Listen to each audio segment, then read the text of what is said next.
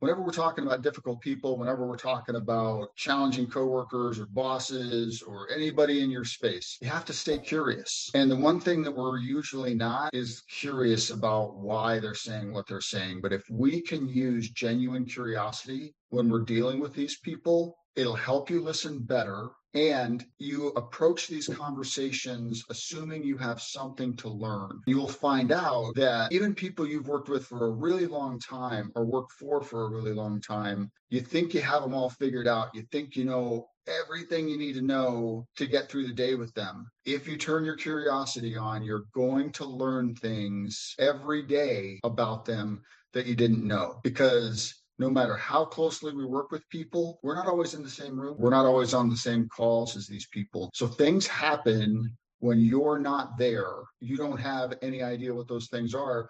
That's why you have to stay curious.